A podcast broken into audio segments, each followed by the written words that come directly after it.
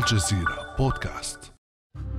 في مشهد غير مسبوق في الصين وأمام عدسات المصورين داخل قاعة ضمت الآلاف من أعضاء الحزب الشيوعي وتحت أنظار كبار المسؤولين الصينيين يتقدمهم الرئيس الحالي اقتيد هو جين تاو الرئيس الصيني السابق إلى خارج قاعة مؤتمر الحزب.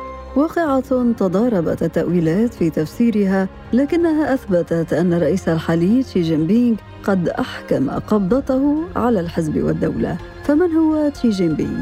وكيف وصل إلى رئاسة الصين؟ وبماذا تميزت سنوات حكمه؟ وما هي التحديات التي تواجه ولايته الثالثة؟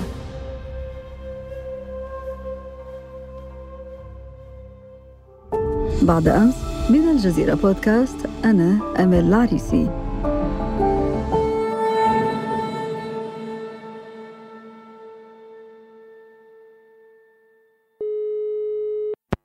هذه الحلقة أرحب بضيفي من عمان الأستاذ سامر خير أحمد، الكاتب والباحث المتخصص في الشؤون الصينية. أهلاً وسهلاً بك أستاذ سامر. أهلاً بكم وأتشرف بوجودي معكم.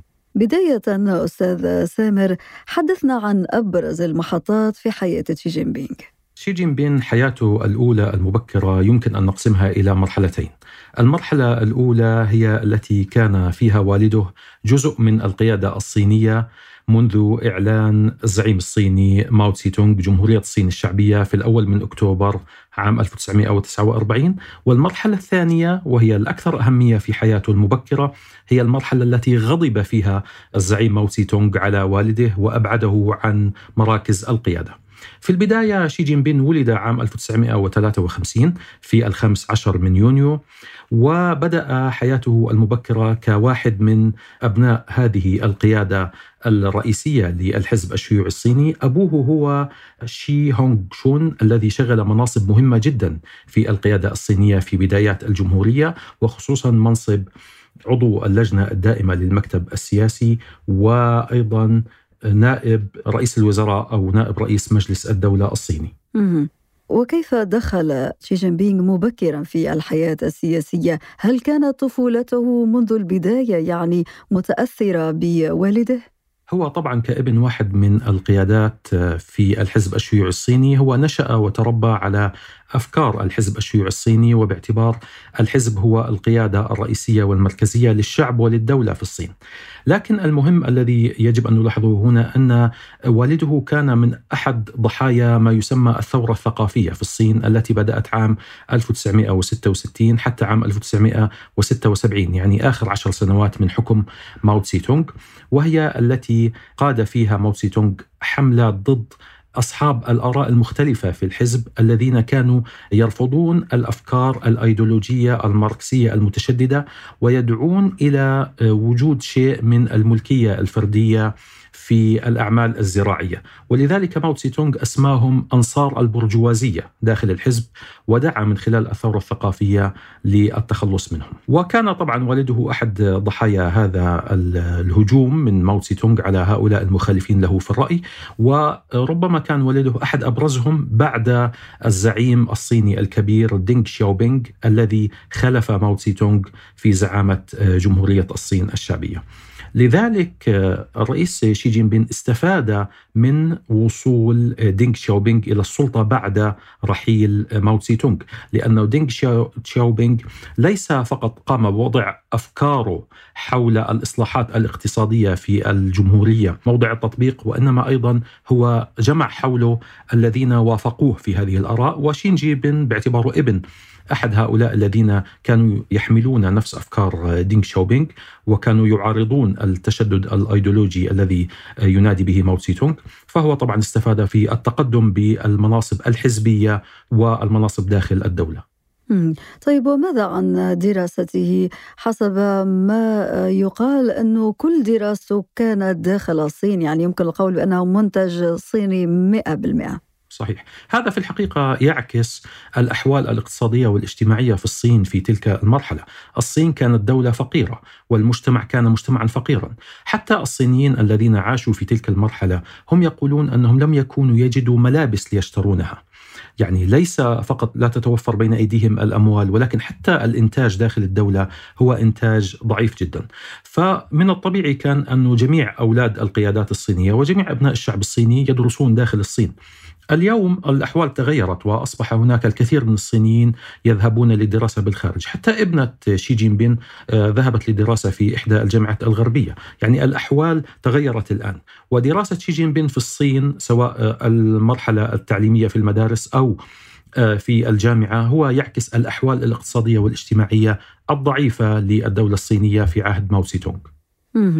طيب، كيف وصل هذا الشاب المتشبع بفكر الحزب الشيوعي الصيني إلى منصب الرئاسة؟ هو المهم أنه رغم الضغوطات والصعوبات التي واجهها في مراهقته وفي شبابه المبكر، هو شي جين بينغ يقول عن ذلك في مرحلة تالية بعد أن أصبح رئيسا للجمهورية، يقول أن هذه الصعوبات علمته التمسك بموقفه والتمسك بالمبادئ التي تربى عليها وليس الانقلاب عليها. فهو بالتالي رغم كل هذه الضغوطات والصعوبات بقي شيوعيا مخلصا ويتبنى أفكار الماركسية اللينينية ويسعى للتقدم بالحزب، و يعتبر الحزب هو مرجعيته الفكرية وهي أداته للتقدم السياسي.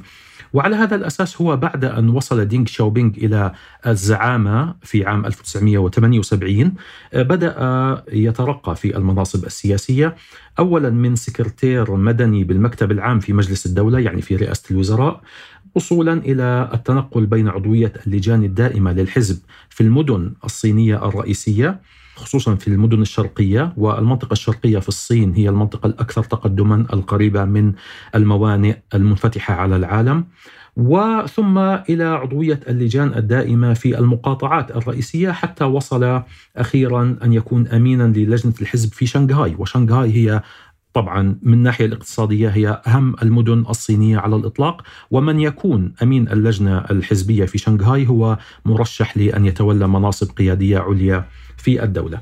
وعلى هذا الأساس فيما بعد تم انتخابه كنائب لرئيس الدولة، يعني عندما كان هو جين تاو رئيسا للجمهورية في السنوات التي من عام ألفين وسبعة حتى عام ألفين واثني عشر، على أساس تحضيره ليكون رئيسا للجمهورية وأمينا عاما للحزب، وهو ما جرى منذ أواخر عام ألفين واثني عشر.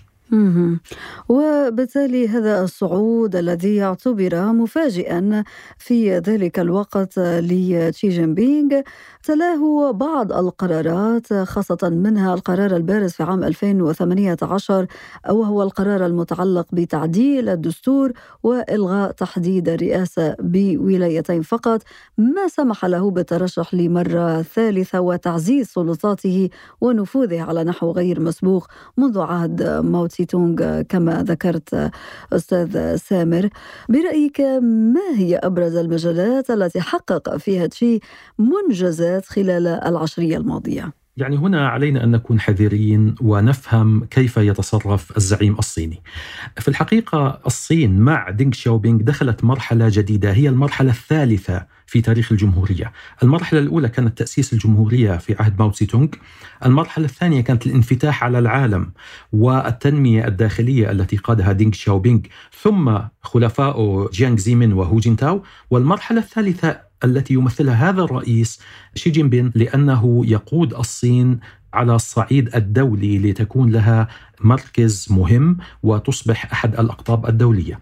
إذن علينا أن نفهم أن ما يتصرف به شي جين بينغ لا ينطلق فقط من كونه يريد أن يفرض نفسه وسلطاته على الدولة بشكل تام، وإنما أنه هو يقود البلاد في مرحلة مختلفة. ونفس هذه التصرفات التي يتصرفها شي جين بينغ الآن التي يتحدث عنها الإعلام كثيرا باعتباره دكتاتور هي نفسها التي تصرف بها دنغ شياو بينغ عندما قاد الدولة، حولها من دولة أيديولوجية متشددة إلى دولة براغماتية منفتحة استطاعت أن تحقق كل هذه التنمية الداخلية التي نقلت الصين نقلة كبرى من دولة فقيرة إلى دولة غنية ولكي تصبح الاقتصاد الثاني في العالم. فلذلك الآن صحيح أن شي جين بينغ لديه طموحات عسكرية، وهو كان أول زعيم صيني ينفذ استعراض عسكري بعد الحرب العالمية الثانية، كان ذلك في احتفالات العيد الوطني في عام ألفين وخمسة عشر. هذا ينبئ بالتطلعات العسكرية والسياسية في الخارج بالنسبة للصين، لكن هذا يمثل نقطة تحول جديدة في تاريخ الصين، وهو لا يختلف بالتالي عن الزعماء الصينيين الذين حلوا في قيادة الصين في مراحل انتقالية مهمة.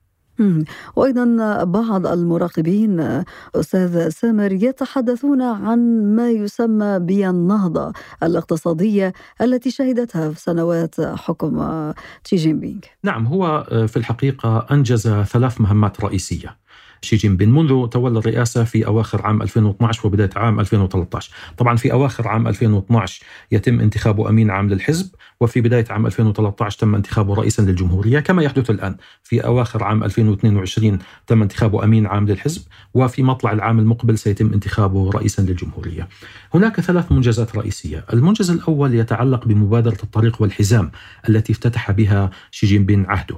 هذه المبادرة هي عبارة عن عقد اتفاقيات اقتصادية مع الدول التي تقع على ما يسمى طريق الحرير القديم الذي يمتد من شرق آسيا حتى أوروبا، ويمر طبعا بوسط آسيا وبغرب آسيا. وهذه الاتفاقيات الاقتصادية التي تقوم على إنشاء مشاريع تتعلق بالبنى التحتية والنقل تجعل للصين مكانة اقتصادية مميزة لدول العالم، لأنها تحقق مصالح وتمنح قروض وتقدم منح لمختلف هذه الدول. الموضوع الثاني هو نجاحه على صعيد القضاء على الفقر، وتقول الصين أن ما أنجزته في السنتين الأخيرتين يتمثل في انتشال نحو ثمانمئة مليون إنسان من عتبة الفقر، وهذا يمثل سبعين بالمئة من أهداف الأمم المتحدة في التصدي لظاهرة الفقر في العالم. فهذا إنجاز كبير، وهو حدث عظيم في تاريخ الصين، أنه ثمار التنمية تؤدي إلى انتشال كل هؤلاء الناس من عتبة الفقر. لكن في الحقيقة علينا أن ننتبه هنا أنه هذا الأمر بدأ في الحقيقة منذ أواخر عهد جيانغ زيمين وبداية عهد هو جين تاو، هو يعني لم يأتي فجأة، لكن استطاعت الصين أن تنجز هذا المشروع الذي يتحدث عن المجتمع المتناغم والقضاء على الفروقات بين الطبقات في عهد شي جين بينغ، لذلك يسجل له هذا النجاح الكبير.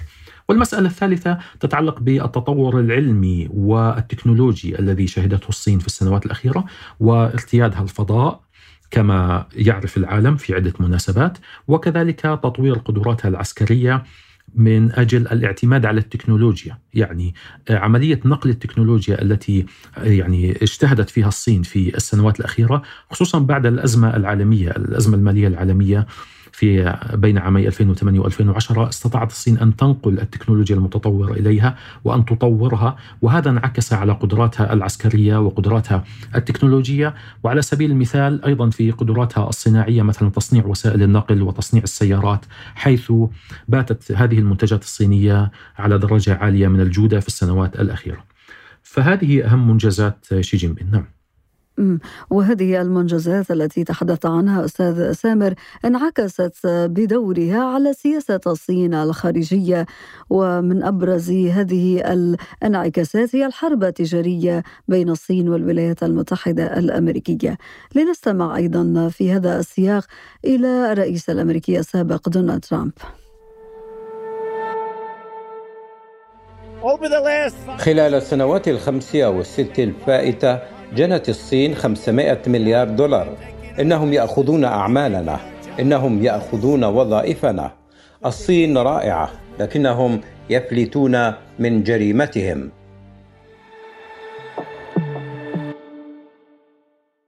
أستاذ سامر، كيف زادت هذه الحرب التجارية في توتير علاقة الصين مع الغرب وخصوصا الولايات المتحدة الأمريكية؟ هو بالنسبة للولايات المتحدة المسألة المهمة هو كيف ينعكس هذا النجاح الاقتصادي الصيني على النظام العالمي القائم. بالطبع تفهم الولايات المتحدة أنه كل هذا التطور والتقدم الصيني في المجال الاقتصادي والخطط المستقبلية المعلنة للصين في المجال الاقتصادي أيضا، حيث تتحدث الصين عن أن تصبح القوة الاقتصادية رقم واحد في العالم قبل مئوية تأسيس جمهورية الصين الشعبية، يعني قبل عام ألفين وتسعة وأربعين. فتدرك الولايات المتحدة أن هذا سينعكس على مكانتها في العالم وعلى علاقاتها مع الدول المختلفة وعلى قدرتها على التأثير السياسي في المؤسسات الدولية. لذلك الموضوع الحرب التجارية هو في الحقيقة غطاء للحرب السياسية الباردة إن جاز التعبير، هي شكل من أشكال الحرب الباردة، لأن الولايات المتحدة تريد أن تسارع لمنع زيادة النفوذ الصيني على الصعيدين السياسي والعسكري بالاستفادة من تقدم قدراتها الاقتصادية. وطبعا مبادرة الحزام والطريق التي بدأ بها شي جين بينغ عهده هي تريد أن تأخذ الصين بهذا الاتجاه، تريد أن تستفيد من الثمار النهوض الاقتصادي الكبير و تراكم الثروة لدى الحكومة الصينية بأن يصبح للصين مكان كبير تحت الشمس على الصعيدين السياسي والعسكري. والخلافات بين الصين والغرب أستاذ سامر لا تقتصر فقط على هذا التنافس التجاري والتكنولوجي بين الصين والولايات المتحدة، وإنما أيضا تشمل قضايا أخرى ومواضيع أخرى تتعلق بأحكام قبضة بيجين على هونغ كونغ، مصير أقلية الأيغور وغيرها من المشاكل المطروحة، وصولا إلى موقفها من الحرب الجارية في أوكرانيا. هو في الحقيقة يعني كمراقب ومتابع للشأن الصيني أعتقد أنه كل هذه القضايا هي غطاء وهي ذرائع تريد الولايات المتحدة من خلالها أن تضغط على الصين وأن تحجم نفوذها الاقتصادي المتزايد الذي ينعكس على قدراتها السياسية والعسكرية في العالم.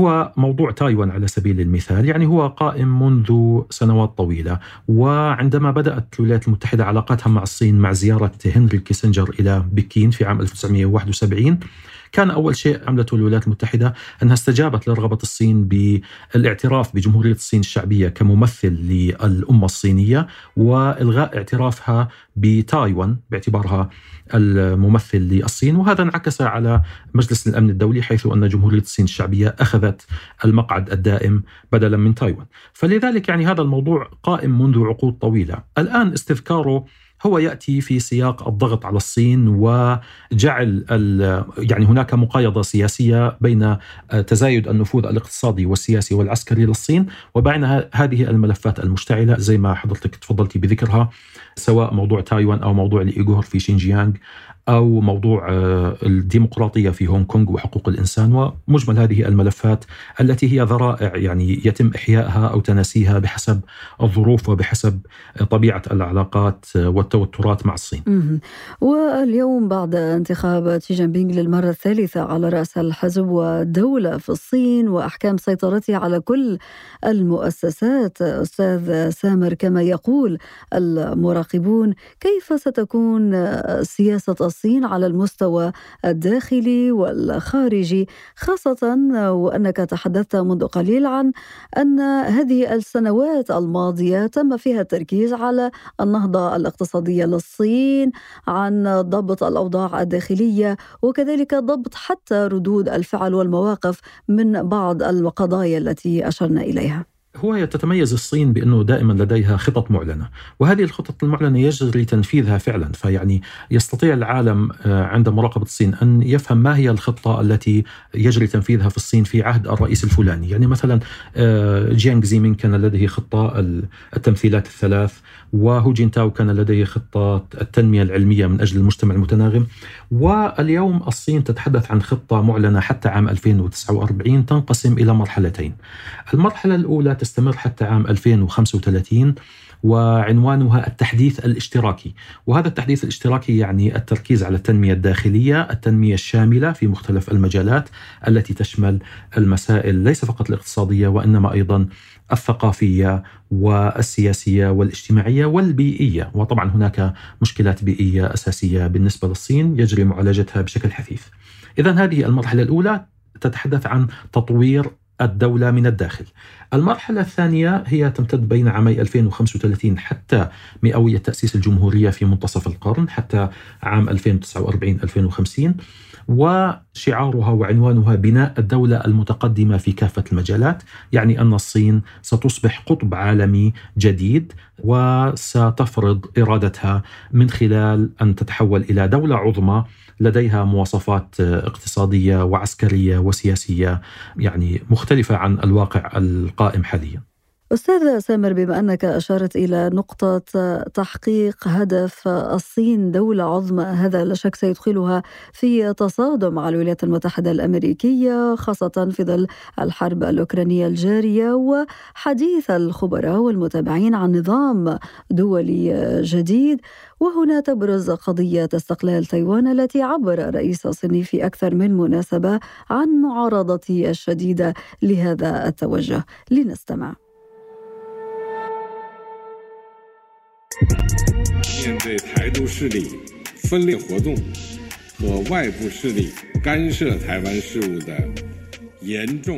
في مواجهة النشاطات الانفصالية لقوى استقلال تايوان والاستفزازات الخطيرة لتدخل القوى الخارجية في شؤون تايوان، لقد بدأنا بحزم كفاحا كبيرا ضد الانفصال والتدخل.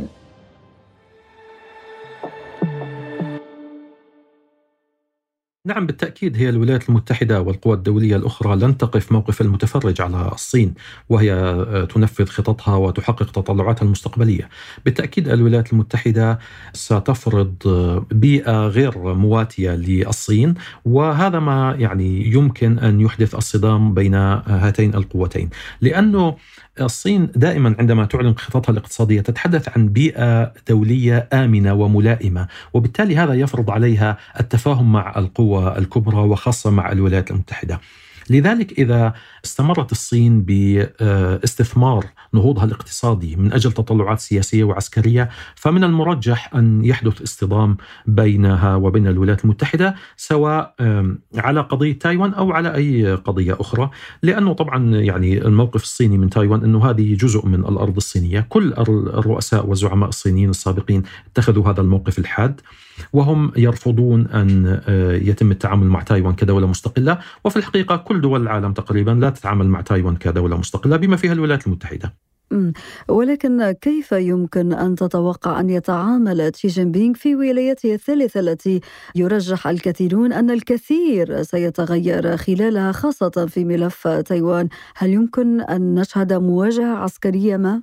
أنا أعتقد أن الصين سترجح التنمية الاقتصادية على الأهداف السياسية، لذلك ربما يكون من المنطق القول أن الصين ستقدم تنازلات، يعني لن تصل الأمور إلى الاحتكاك وإلى الصدام العسكري المباشر بين القوتين، سيكون هناك نوع من التفاهم. هناك مصالح مشتركة طبعا كبيرة، تجارية كبيرة بين البلدين، وأيضا من مصلحتهما أن لا يقع اصطدام عسكري، لأنه لو أرادت أي من القوتين أن تشعل حرب لا كانت أشعلت في الشهور الأخيرة بعد زيارة نانسي بيلوسي رئيسة مجلس النواب الأمريكي إلى تايوان، وبعد المناورات العسكرية بالذخيرة الحية التي نفذها الجيش الصيني في مضيق تايوان. لذلك من المرجح أن القوتين لن يصلا إلى حالة صدام، لأن كل منهما سيقدم تنازلات ما، وخاصة الصين لأنها ما تزال تدرك أن الفروقات في القوة العسكرية هائلة بينها وبين الولايات المتحدة. وبما أننا تحدثنا عن مستقبل العلاقات في عهد الولاية الثالثة لشي جين بينغ، برأيك أستاذ سامر، ما الذي يمكن أن يعكر صفو هذه الولاية الجديدة لشي، خاصة وأنه وفق خياراتها الحزبية الجديدة أقصى كل معارضيه؟ يعني هو في الحقيقة الكل الرؤساء السابقين أقصوا معارضيهم، يعني هذا الكلام يعني هو الذي يركز عليه الإعلام الغربي، هو كلام حق يراد به باطل. يعني يراد تصوير الصين في عهد شي جين بينغ وكأنها نسخة من كوريا الشمالية. الأمر ليس كذلك، يعني دنغ شياو بينغ عندما جاء إلى السلطة كان شعاره اتركوا السلطة لي أو اتركوا الحكم لي وأنا أقودكم إلى النهضة، وهذا ما تم فعلا. واليوم شي جين بينغ يقول اتركوا الحكم لي وأنا أقودكم إلى مكانة دولية مرموقة، هكذا لسان حاله يقول.